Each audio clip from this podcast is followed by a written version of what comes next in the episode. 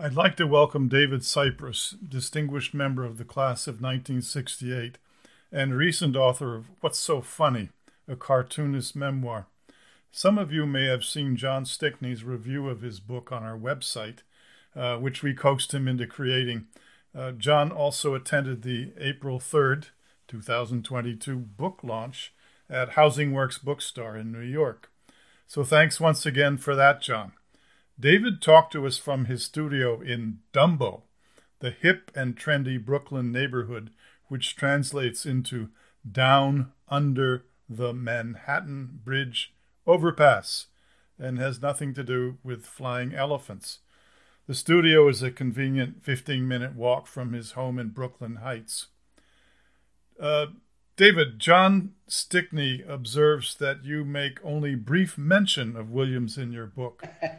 Well, that's not completely true, I guess. When I searched the Kindle version of the book, there was another Williams that popped up, but that turned out to be Bernie Williams, the famed New York Yankees center fielder, and not the college where we all got to know you. You do tell us about the amazing education you had in New York, Hunter Elementary, and then the Horace Mann School. So, how did you get from there to Williams? Was there something particular about Williams that attracted you? Well, actually, um, the story is that you know they had a, at Horace Mann. You started preparing for college in ninth grade. I mean, it was really high pressure situation. actually had a course in how to conduct yourself in a college interview. I think in around ninth grade. So the pressure mounted both in school and at home, and um, that at one point I had good grades, and um, my mother decided though they weren't good enough, and so she demanded that I apply to eleven colleges, which I did, and then she went with me to meet with the college advisor, who explained to my mother that he sensed I was kind of an insecure person and that a small school might be the right landing spot for me. So, although I was accepted at many other schools, including some of the best ones, uh, I chose Williams because my mother insisted that I'm insecure and it would be a good landing place for me. Mother knows best. That's how I wound up there. No other reason, really. I, I'm just going to say I really wanted to go to Wesleyan because they had this, um, this year in Europe uh, uh, option, which you could take. And I was obsessed with going to Europe and Paris and all that. But I got it was the only school I got rejected by. And about six months later, the New York Times published a report that uh, there was a Jewish quota at Wesleyan, and it was a huge scan, huge scandal. No, so you're kidding. wow, wow, that's amazing. Oh, well, I'm looking here at an image from the um, college yearbook, the Gul, as we called it, and it looks exactly the same, yeah. right? Oh, exactly. Yeah, uh, I can see this impish grin. and does not look at all shy or insecure. Um, sit, uh, standing right next to Barton, as we call him today, Phelps, who's uh, in disguise with some shades. Everybody seems to be wearing ties but you're there, and Chet Gulrich is there, uh, Dick Heller is there, Jim Thompson, Doug Jones, at the same time as we have Jack Schindler, uh, Spencer Beebe, Peter Rice, sort of a, a, a, an interesting collection of characters. But somehow, out of all that, an image emerged. And in fact, I think a t shirt. Uh, can you enlighten me? I, I lived in Morgan, which was completely isolated from the quad life. This was Sage B, I believe. Um, Sage B, exactly. Yeah. And, and um, there were a number of residents. I, I would sort of put put myself peripheral to them, but certain other folks you mentioned very central, who uh, like to have a good time, mm-hmm. and um, it didn't in any way detract from their grades, I don't think, but uh, having a good time was a big focus. And that's some people I don't had nothing to do with that, but others who I went on to room with in the future uh, were into uh, early versions of Gurgle, kind of, uh, with drinking and having a good time. That's and right. that's where the T-shirt came from. If I'm not mistaken, it said something like the grocery, spelled G R O S S E R Y. Yeah, the grocery. That's right. And I think it was the only uh, T-shirt from a freshman entry that uh, ever ever appeared, at least during our time. I would say it shows you where the values of the residents of Sage B were. So, the other um, area, physical location that I personally associate with you, and I know others have mentioned this as well, is that um, hypnotic buzz ozo burning location buried in the depths of the what was then the Stetson Library, and it was the lower reading room. And I think you logged a lot of hours down there. Am I right about that? You're right. And in fact, several people organized to give me my chair at graduation, the chair that I sat in for four years. I, I mainly sat across from two upperclassmen, uh, Rusty Powell and John Lane, who went on to be uh, huge in American art. Both of them uh, became heads. Uh, Rusty, the the National Gallery, and Jack, the Dallas Museum. They're big machers in the in the museum world and the three of us sat at that same table for i sat there for four years you know uh, having read in the book more about your new york upbringing i wonder what it must have been like for you to find yourself in williamstown which has one street basically uh, spring street. And you're this hip new york guy sort of landing in the middle of all of this. I got hipper as time went on. Okay. Well, I, I, I do remember um, going up to uh, Bennington. I think it was our senior year, um, and sort of walking in the commons, which is where everyone liked to congregate, as sort of the beginning of social uh, interactions. And one of the students said, You can tell Bennington is back in session when you can see David Sipress hanging out at the Commons. I didn't know that. Wow but I I see I think a lot of people recognize that at Williams you're a very very serious student. Uh, you produced a lengthy uh, senior thesis. Um, you were accepted by Harvard, among many other accomplishments. That said, I think several of your classmates were aware of a more adventurous side of you, which may have led you to explore certain paths that others perhaps did not choose. Wasn't there a story about the Summer of Love in 1967 in San Francisco? What can you tell us about that? Uh, in the summer of 1967, I traveled to California with Daddy Jim, Jim Thompson, Kurt Waugh, and a few others. We we drove there in Kurt's ancient, well, wasn't so ancient then, Volvo, and I spent the summer I was supposedly going to the Herbert Hoover Institute at Stanford to study, continue my study of Russian history for the summer, but I never matriculated. Instead, instead, uh, we hung out. I wound up going to Haight Ashbury in the summer of love for uh, uh, some period of that. Um, hitchhiked down to LA for a while. Uh, came back went back to Haight Ashbury, and I actually what happened was that I began to get really scared because uh, I felt really unmoored from the David Sipress deep down inside I was, who was someone who was pretty much a good boy and did what he was supposed to do, and um, I began to the, the whole hippie thing and the drug thing began to really freak me out.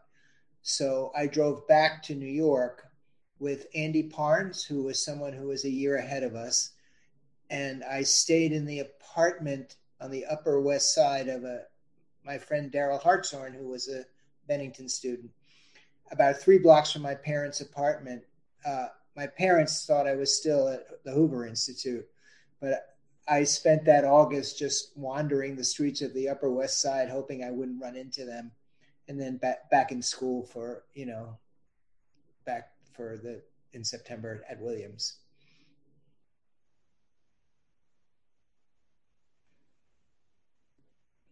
So I see this as sort of the counterculture version of David Sipress. And you've just elucidated how there was this uh, struggle between uh, the two impulses.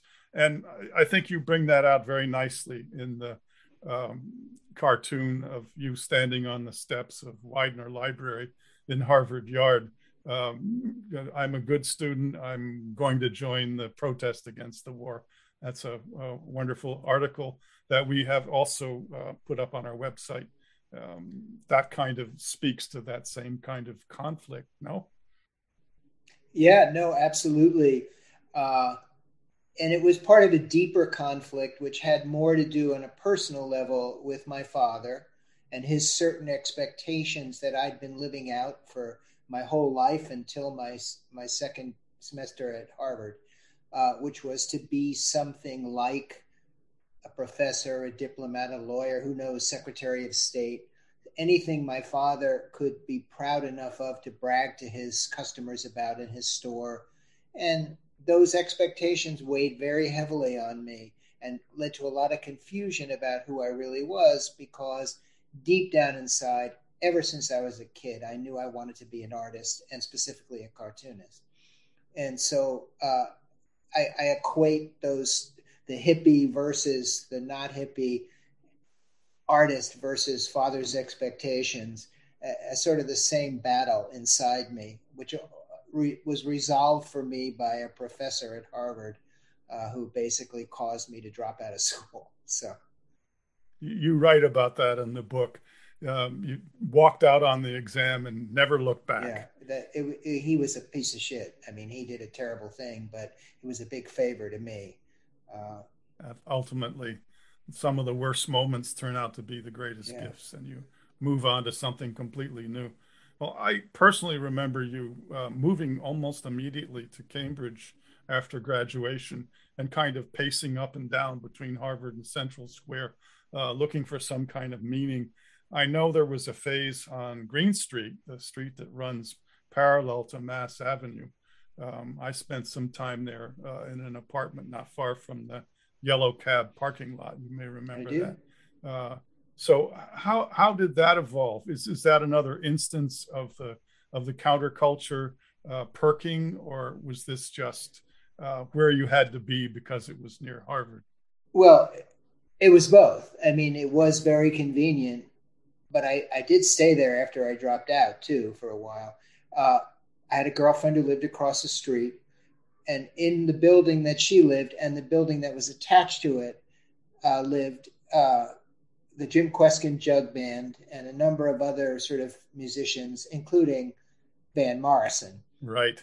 And uh, uh, I had this unforgettable moment, which I, I, think I talk about in the essay, where I was in bed with my girlfriend and WBCN came up, was on the radio, and this song came on, and I, I was high, and I thought, wow, that's the most incredible song I've ever heard. Wait a minute, Cypress Avenue. Wait a minute. they this knew about you. He's singing about me. uh, so yes, it was definitely both before and after I dropped out of school. Uh, my immersion into the counterculture of Cambridge, very much so. Used to hang out at Jack's Bar. I don't know if you yeah. remember it. Spider John Koerner was a regular there. Bonnie Raitt, yeah. uh, Jay, J. Geils, a whole lot of people. Uh, yeah. Yeah. Yeah.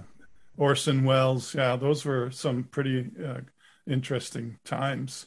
Yeah. Well, one thing, the, knowing that you're uh, from New York and you give us uh, a lot of insights into what that meant growing up. Um, and then you wind up spending what, 11, 12 years in Boston? 15, 15 years. I, I, remember running into you on yeah. occasion once on the on the Green Line. Uh, and you were basically at that point Allston, Brighton, hanging around um, and, and, working at at sort of jobs. I think at once at a library, trying to sort of emerge and, and let your art grow and mature while you were there.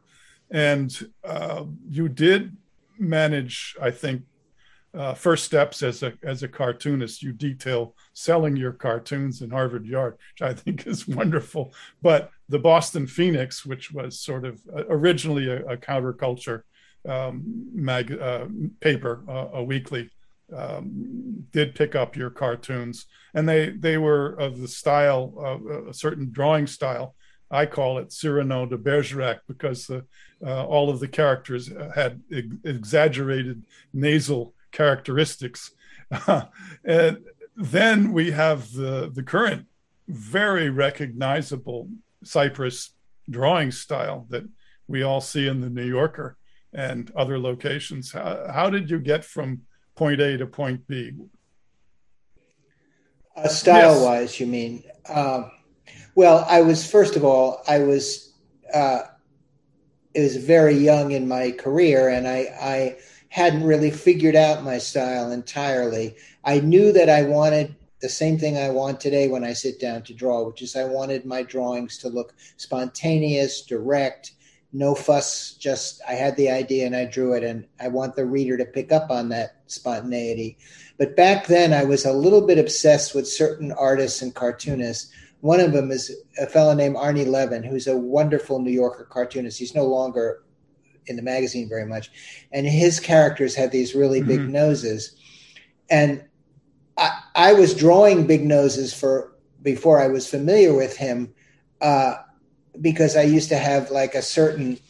Uh, my sister used to make fun Uh-oh. of my nose, and I used to be sort of obsessed with nose stuff, and uh, I kept drawing that way until I began to see Arnie's cartoons, and I thought, wow, people are going to say I'm ripping him off. So at that point, I started giving my characters a nose job, really uh, diminishing the size of the noses when I realized I could still draw funny uh, with just regular noses. Um, that's a story behind the story well, there. That's intriguing, uh, but it is radically different.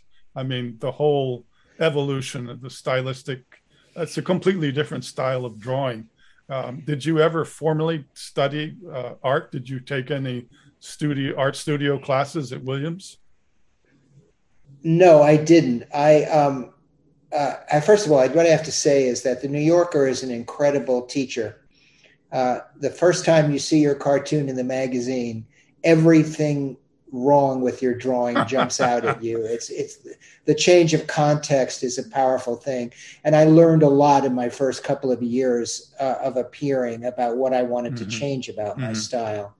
Um, but no, I had no formal training. However, in those 15 years I lived in Boston, I, I got really interested in in in serious art. And I had a friend who was the head of the painting department at Massachusetts College of Art, mm-hmm. Rob Moore, and he he said, yeah, "Try drawing the model a little." So I, I would go to night classes and drawing do the model, and eventually I was actually teaching life drawing to uh, uh, adult education students at oh. Mass Art for about for a year or two. Um, where I felt like a complete imposter, believe me, because most of the students drew the model a lot better than I could. So. But you had insights into the process of what it takes to to actually do drawing. I think people don't realize how much art and how much um, effort it takes to actually draw things.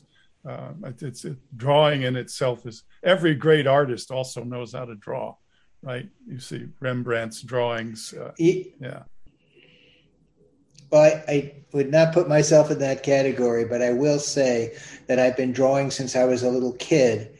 And from the very first, when I, I put a drawing implement in my hand and touch it to the page, my whole body would calm down. I would feel good about the world. There's something very mm-hmm. physical in it for me that has always connected me Fantastic. to drawing. Um, so, yeah. so, when you were down there burning ozone in the lower reading room, did you occasionally take a break and draw something?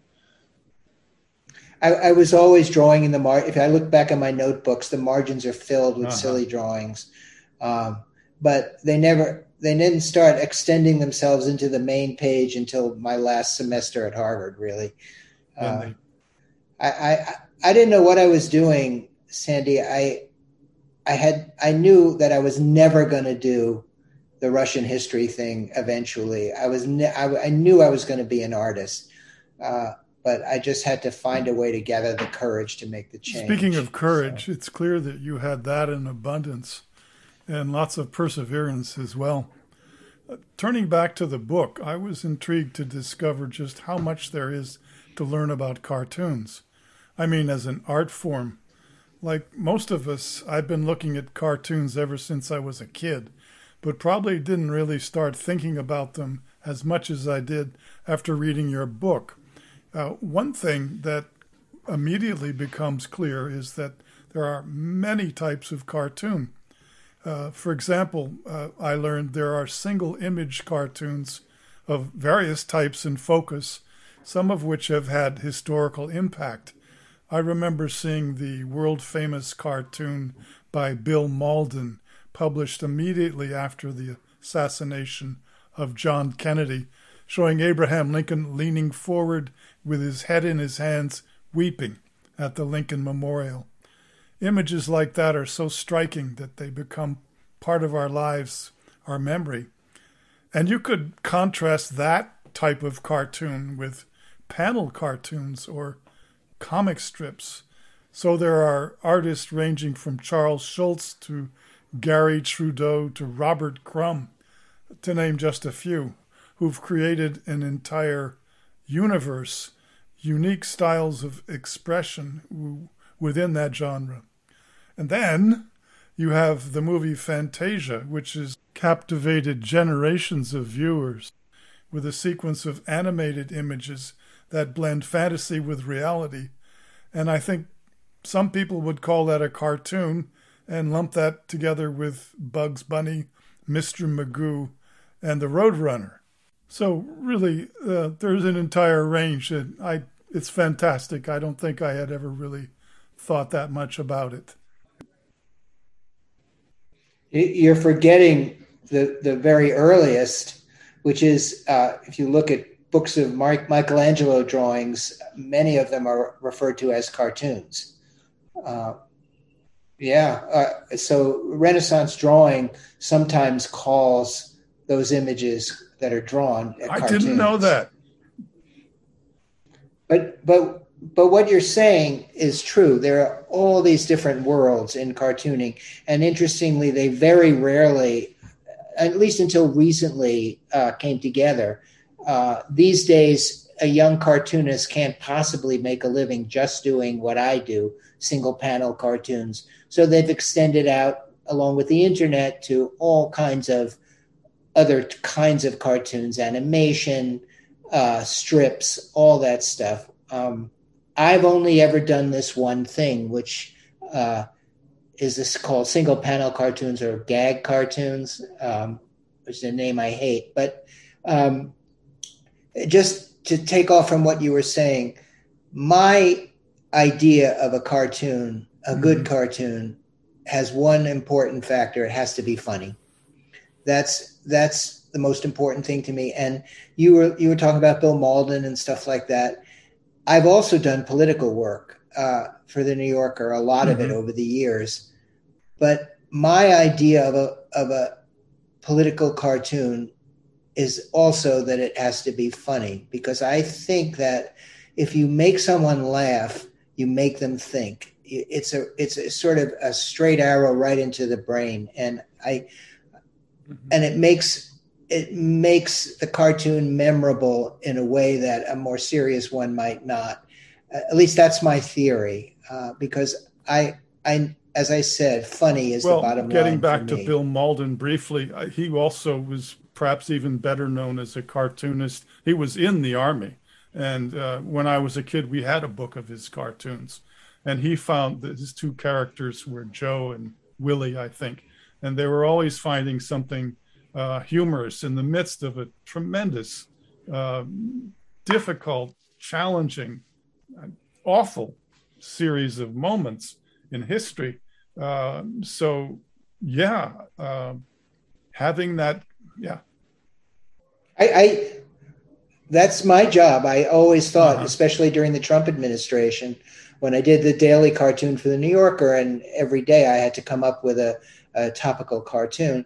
I, that's the way I felt. I felt like it's my job to make people laugh in these terrible times, but at the same time make a point that I well, want to make. Well, I think you've succeeded, Yeah. and uh, that's why so many people. Um, I'm going to jump forward. I have this on my list of things to talk about. Um, is there any plan to publish it, uh, that series of cartoons um, individually or together? That's it's the 2016 and 2020 campaigns that you were giving us uh, daily um, cartoons. No, no one has approached me about that, and it, honestly, these days it's very hard to sell the idea of a collection of cartoons to anybody. Um, uh, they don't do very well ultimately. So uh, I, I, haven't given that much thought, and nobody's approached me about that.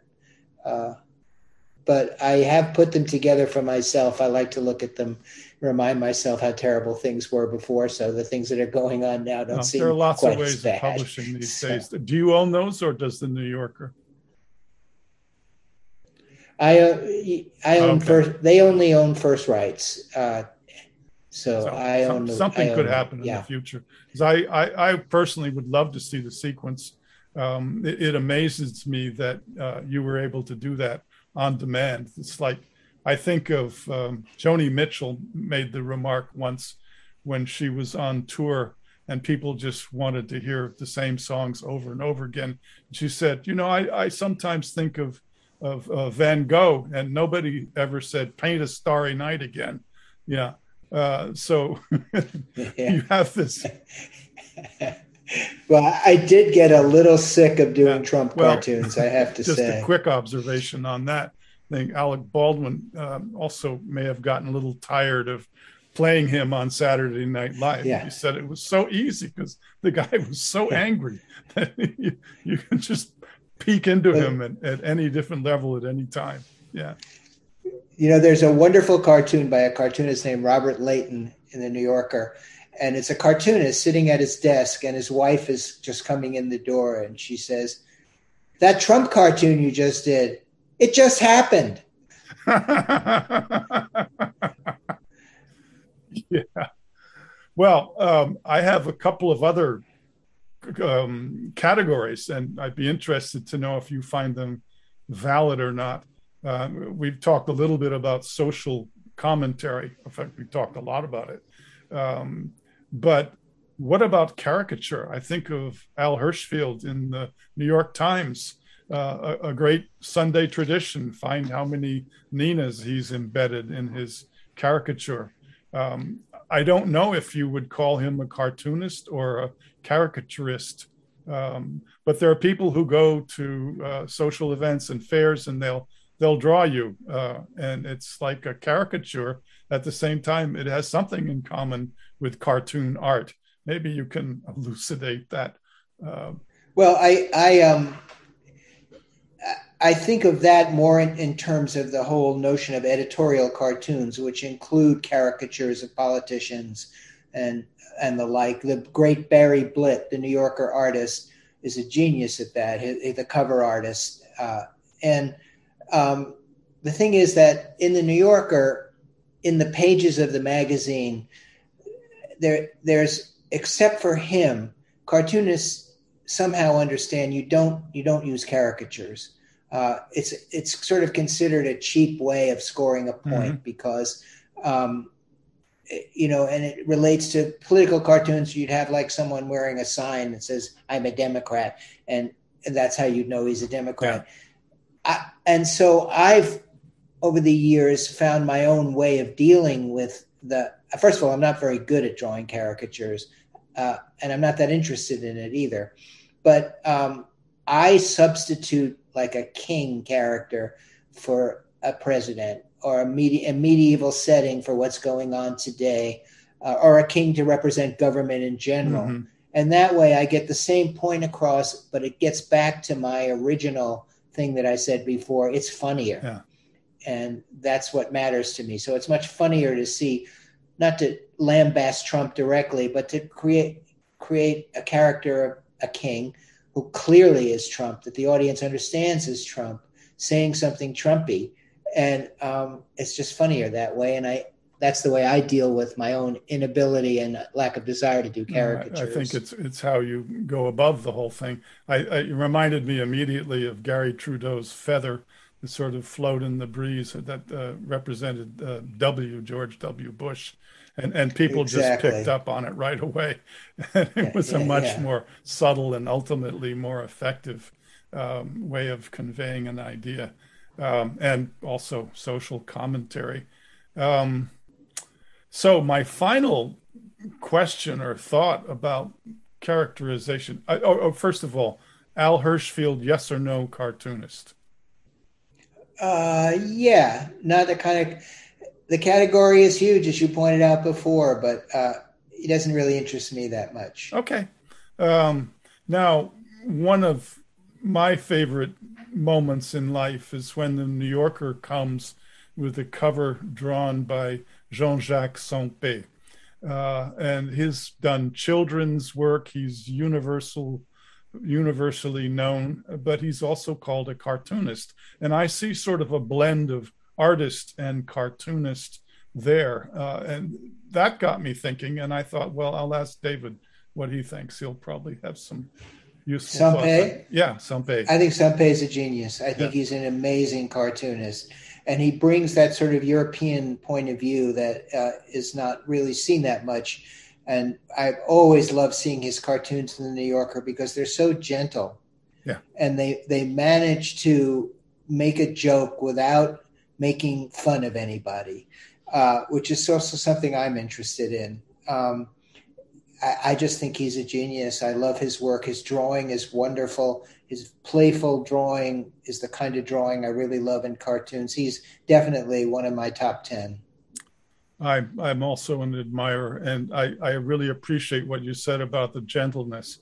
Um, and, and, you realize how powerful that can be.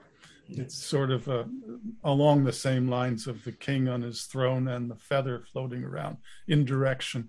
Um, what about uh, tropes, memes, whatever you want to call them? I'm thinking about Desert Island, crawling through the desert, the lone mystic perched on the mountainside. Um, these are images that perennially attract cartoonists, and it's almost like a contest to see who can come up with the most original extension of an idea that goes back to who knows when. Uh, how do you see that as sort of a pool from which everybody draws or fishes? Um, well, first of all, you've absolutely nailed it because every cartoonist I know at the magazine says the same thing, which is every week when we hand in our batch, you just, you include one or two of those tropes, mm-hmm. And you, the idea is always to you're going to be the one that pushes it to a place it's never been before. So it is a kind of contest uh, or uh, test that I set myself, and I know other cartoonists do. How can you do yet one more desert island cartoon and make it funny and in a way no one's thought of before? What's interesting is the one you left out is one of the most common ones, which is the Grim Reaper. Oh. Uh, that's a very, very popular one, but mm-hmm. I have to tell you, and ever since COVID started, there hasn't been a single Grim Reaper cartoon in the New uh, Yorker. Uh, so, and there, another one is "The End Is Near." You have a couple of those, I think. I, I that those I use. I ever almost once a month. I sit down and draw that image and try to figure out something new to say about it. So let me ask a little bit about the creative process behind your cartoons. I heard by chance uh, a YouTube um, interview with David Lynch, and they were asking him about his dreams because obviously you look at his work and say, "Oh my God, how could anyone think of that? He must have this prolific dream life." And he said, "No, I didn't have any dreams at all. He never remembers them. He has no idea, but he does get ideas." And what he said was, um, "I've learned over the years that when you get an idea, always capture." the original language in which it comes because that is part of what you're being given, uh, what's part of what's coming through. So we have people like Lennon and McCartney and the melody might come and one or the other might uh, Rodgers and Hammerstein, you know, uh, that sort of thing. But you're a solo practitioner. Uh, in your experience, uh, how does that balance out? Um, image, words, words to image, or both at the same time, or do all of those happen? All, of those happen. Um, there have been drawings that I looked at for months, even years, before I came up with the words that fit the drawing. Uh, often I will hear. Just the other day, I heard someone say, "You had to be there," and I thought, "Wow, that's a great, that's great." So I, I wrote that down, and I've been trying to come up with a cartoon that includes that caption. Uh, so it happens all kinds of ways, um, but mostly it's mushed together. Uh, I'll sit here at my desk where I am right now and kind of open my mind to whatever possibilities come through my head. And it's usually a mission, it's usually both things happening at once. Now, they both have to be crafted. Uh, people don't realize how much craft goes into writing a cartoon caption. Uh, it, it's generally the rule is less is more. Uh, how, how to say something in the fastest possible way, but not always. Sometimes a long, complicated caption can be funny as long as the reader has the patience to read it. Um, and and I always think of them as sort of thin filaments that can be ripped apart by a punctuation mark that's wrong or a word that's out of place. Uh, so I'm constantly trying to hone my captions. And, and also the important thing is about a caption, it has to sound like someone's actually talks. I, I have talked before, even at the uh, at the book launch, I talked about the uh, uh, dealing with both the fact checkers at the New Yorker and the copy editors. And several times over the years, the copy editors have corrected the grammar in one of my captions, and I write back immediately, "Yeah, that's right, but that's not how people talk. People talk the way I wrote it." Yeah. So thank you for clarifying that. I know at, at one point in your book, you talk about the power of the cartoon to condense and synthesize a moment of human experience. Uh, in that sense, cartoons might share with good writing, and I think in particular poetry, the power to draw from us an awareness that we didn't even know we had and are even surprised to suddenly learn about. And so a cartoon with its caption can almost instantly produce that effect. Let me see if I can give an example from one of my favorite Sipress cartoons. On one side of the highway, cars are all jammed up as far as the eye can see, but it's clear sailing in the other direction with a road sign that says Schadenfreude for the next 20 miles. And as I just said, I probably na- never gave much thought to that situation even though it's familiar, and certainly familiar to many others. And I certainly wasn't aware that I might react in that way, but sure enough, I do. And from there, perhaps, the realization that society acts this way, not just the individual, so there's a layer of social commentary, perhaps implicit.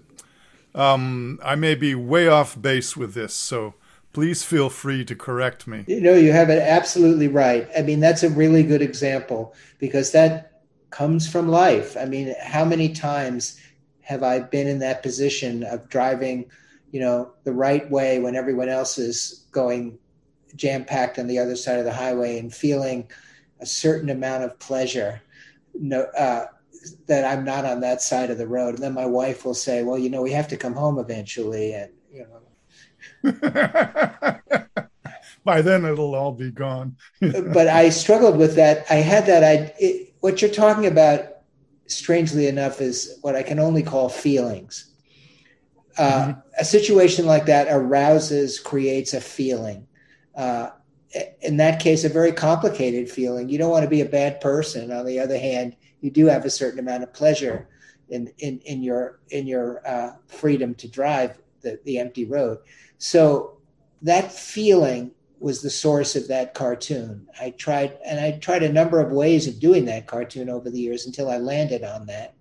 Um, I, I, wrote some long, complicated caption at one point about the the moral question involved or something like that, and then some, one day we were driving up, and I I felt that way, and I saw a road sign, and bam, there was the idea. Quickly drew it so I wouldn't forget it. At the same time that you have that capability to zero in and bring out something that people normally do but may not be aware of, isn't there also a tendency in cartooning to veer toward the topical? I'm thinking of a cartoon you wrote poking a little fun at NPR's Fresh Air host, Terry Gross, uh, a familiar figure to many, if not most, New Yorker readers. And then, right after it was announced that Bob Dylan had been awarded a Nobel Prize, you drew a cartoon, without mentioning his name, of a hitchhiker who, one caption tells us, is somewhere in the Midwest in 1961 with a thought balloon saying, To do list, get to New York, play a few folk clubs, write a few songs, make a record, win the Nobel Prize. That cartoon, when I read it in 2016, seemed so much of the moment. You see something and you say, This is now, this is happening, this is going to be of interest. So if you had written that cartoon, uh, say, four years earlier, long before it was announced that Bob Dylan won the Nobel Prize, it would not have had the same impact. Yeah, absolutely. Uh, I depend on keeping my eyes and ears open to what's going on in the world at that moment to uh, to, to inspire ideas. Absolutely. I, I did one recently about his 80th birthday, uh, where the wife saying something to the husband, something like, uh, don't you think now it's time to forgive him for going electric? You know, something like that. I don't think I saw. Was that in the New Yorker? Uh, it was a yeah, it was a daily cartoon in the in the on the uh, on the website. You know, there's one thing I've always wanted to know about the New Yorker. It's about the cartoon contest. Each week, the magazine offers a new cartoon that appears without a caption and readers are invited to invent one. The next step is to show the captions submitted by the three finalists, and finally, in the next issue, we get to see who the winner is. I assume you've done that. In fact, I'm pretty sure you have. What can you tell us about what happens behind the scenes? Is it true that the cartoons already have a caption? Yes. Uh, and the odd thing about that is, first of all, I've done very few. Uh, the former cartoon editor, Bob Mankoff, who was prone to such things, uh, said something to me once, which I was never sure it was a compliment or an insult. He said, "You know, we don't use your cartoons very much for the contest. Uh, they're too they're too complete as they are." So, but um, I've done maybe four over I don't know how many years, and in three of the four, the winning caption was exactly the same caption that I handed in uh, with the original cartoon because that's what they do. They they look through your batch, and if they see one they like, they'll take out the caption and use it for the caption contest. So, so I guess he was right. You know, I guess my ideas are too complete. Uh, do you think that's? I think it engages the readers, and uh, it's. It's uh, been terrific, terrific for what I do. It's made. At first, we were all nervous about it, and we thought, well, people think it's so easy to do what we do, whatever. The fact is that it's brought more attention to our art form than anything else, um, and and really engaged people in what our process is. Let's talk about your new book. It struck me that you could have dropped the phrase as a cartoonist from the title because the book is so deeply personal. And at the same time, themes like coming to an understanding of who our parents are or were are clearly universal and affect nearly all of us. And I think you deal with that theme in a very agile and skillful way. And that's one of the things that brought the book home for me. But with all that, I'm curious to know how long it took you to write the book. Well, let me just say one thing first of all about the title. What's so funny? A, cartoon, a cartoonist memoir. My agent and my editor added the subtitle because they thought it would sell books because people kn- know that's who I am, and I think they were. I think they were right. And um, in a way, it, people read it. Someone. It's been a little frustrating at times because I do feel like it's a literary memoir, uh, but on balance, I think that was a good choice uh, because it called attention to it. I mean, just think, I got on Terry Gross because uh-huh. I'd done a Terry Gross cartoon. Uh, so um, it, it had anyway, I I started writing the book about three years ago, but actually I started in 2014. I started writing personal essays for the New Yorker. Uh, two or three or four of them are, are in the book as chapters in the book, uh, although somewhat changed. And uh, but when I sat down to write the memoir, I did a cartoon about this.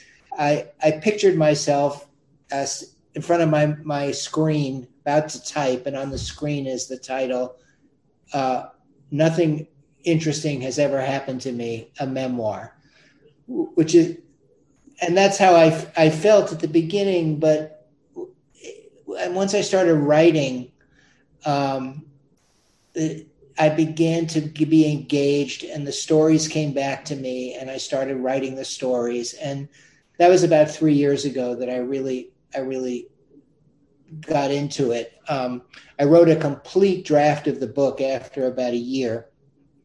I was very happy with it. Uh, but before I showed it to my agent, I, I showed it to my world's best editor, advisor, and partner, my wife, Ginny. And she read it and she, and, and she jokes that she had to have two therapy sessions before she spoke to me. Uh, because what she said to me, she read, she she was scared, and she said, "David, it's not good. Uh, there's a problem." I said, "Well, what's the problem?" She said, "It's not funny," mm. and it, she was right. It was deadly serious, and that's when I I rewrote the book uh-huh. using the cartoons and trying to write about all this stuff, including the serious personal stuff, without ever wandering too far from who I am, which is an artist who expresses himself mainly through humor. Uh, and uh, once once I figured that out, I really got going on the book, and the writing came faster. Um, the other thing is that I've only ever written captions in my life before before I started on this book, and I was how am I going to write a mm-hmm. book? I mean, mainly it takes me 30 seconds to write a caption.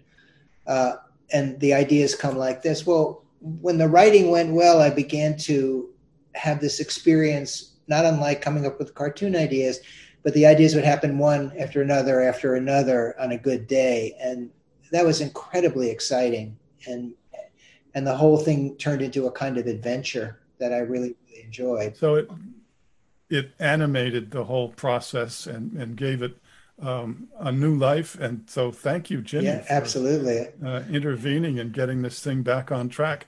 I'm curious. Have you ever uh, read memoirs. I'm thinking of Buñuel wrote a very fascinating memoir called uh, My Last Sigh. There are anecdotes of different times and places as a child growing up in Spain in a very small village and, and sort of shift from one topic to another. And in, in recently rereading that, it struck me how difficult it is to write a memoir, that it's not just um, recording what happened or or tracing one particular theme, that there are moments that sort of well up and um, define certain uh, periods or phases in your life.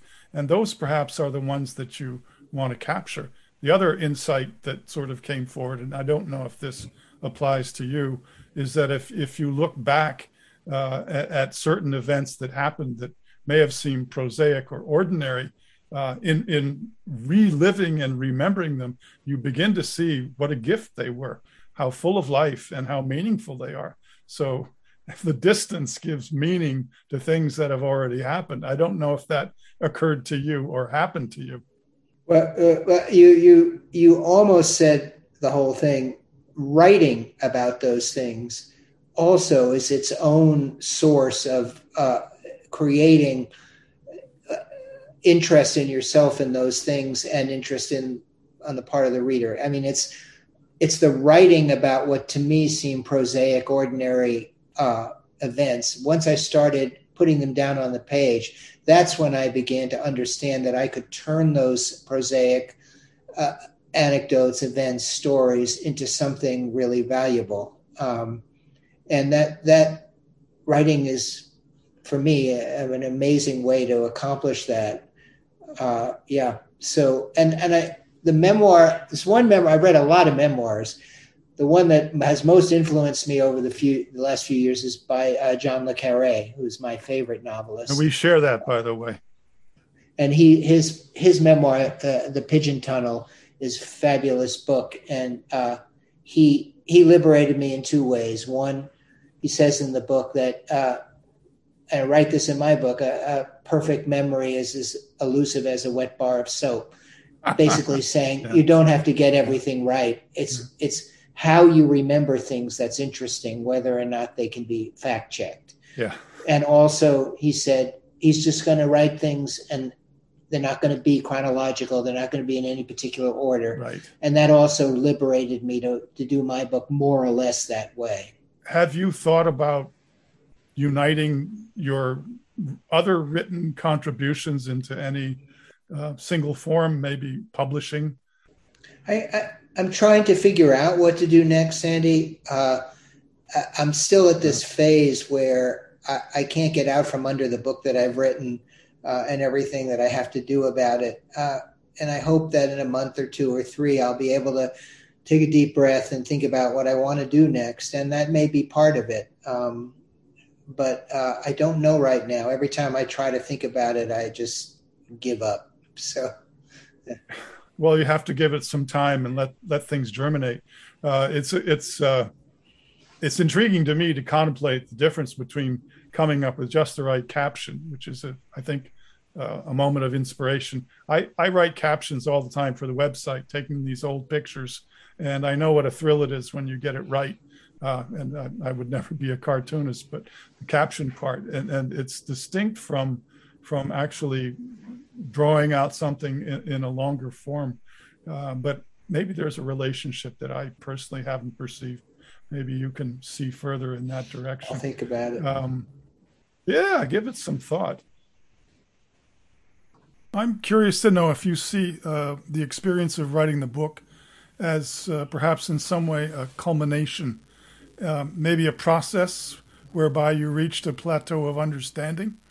Um, also, wondering if there might be a sense of relief or maybe catharsis uh, in that you were able to take certain dark elements, review them, digest them, and ultimately, as you've described, inject humor along the way. Uh, where did that process leave you? Well, uh, the storytelling of the book uh, has left me uh, with a sense that they're deep in here. There are probably a lot of other stories that I have to tell. Um, but the main thing emotionally that I'm left with from the book, interestingly enough, is I feel much closer to my mother, my father, and my sister than I did before I wrote the book. Uh, in the process of writing it, I arrived at a kind of understanding about who they were, how they did the best they could given their limitations. And uh, it helped me to forgive them for stuff and to forgive myself for stuff. Uh, and that's been the main impact emotionally for me at the same time, I have to, I mean, I have to say that uh, I've never felt so satisfied as a creative person as I do right now because I feel like I have been doing the same thing for 50 years. And then I tried to do something new and different and I did it. And I, I, I don't, not trying to brag or anything, but it, it makes me feel so good about myself that it's helped me to overcome a lot of the lack of self confidence and self doubt that's been plaguing me for a long time. This book has really been kind of magical in that way for me. I, feel like at this advanced age, which you and I have reached, it's a really great thing to finally let go of a lot of the self doubt that's been plaguing me. And writing the book really took care of that for me. Well, I say congratulations and all power to the spirit of 76 which is a number that we're more, more fairly recently becoming used to. Um, I think we've been at it for about an hour, and uh, this has been fantastic for me. I want to thank you enormously. Um, I'm sure this is going to be a, a smash hit as number one in our podcast series. Again, you're blessed, and may you continue to uh, feel this uh, surge of uh, understanding. I mean, I wish the same for myself. Thank you, Sandy. I, I wish it for you as well.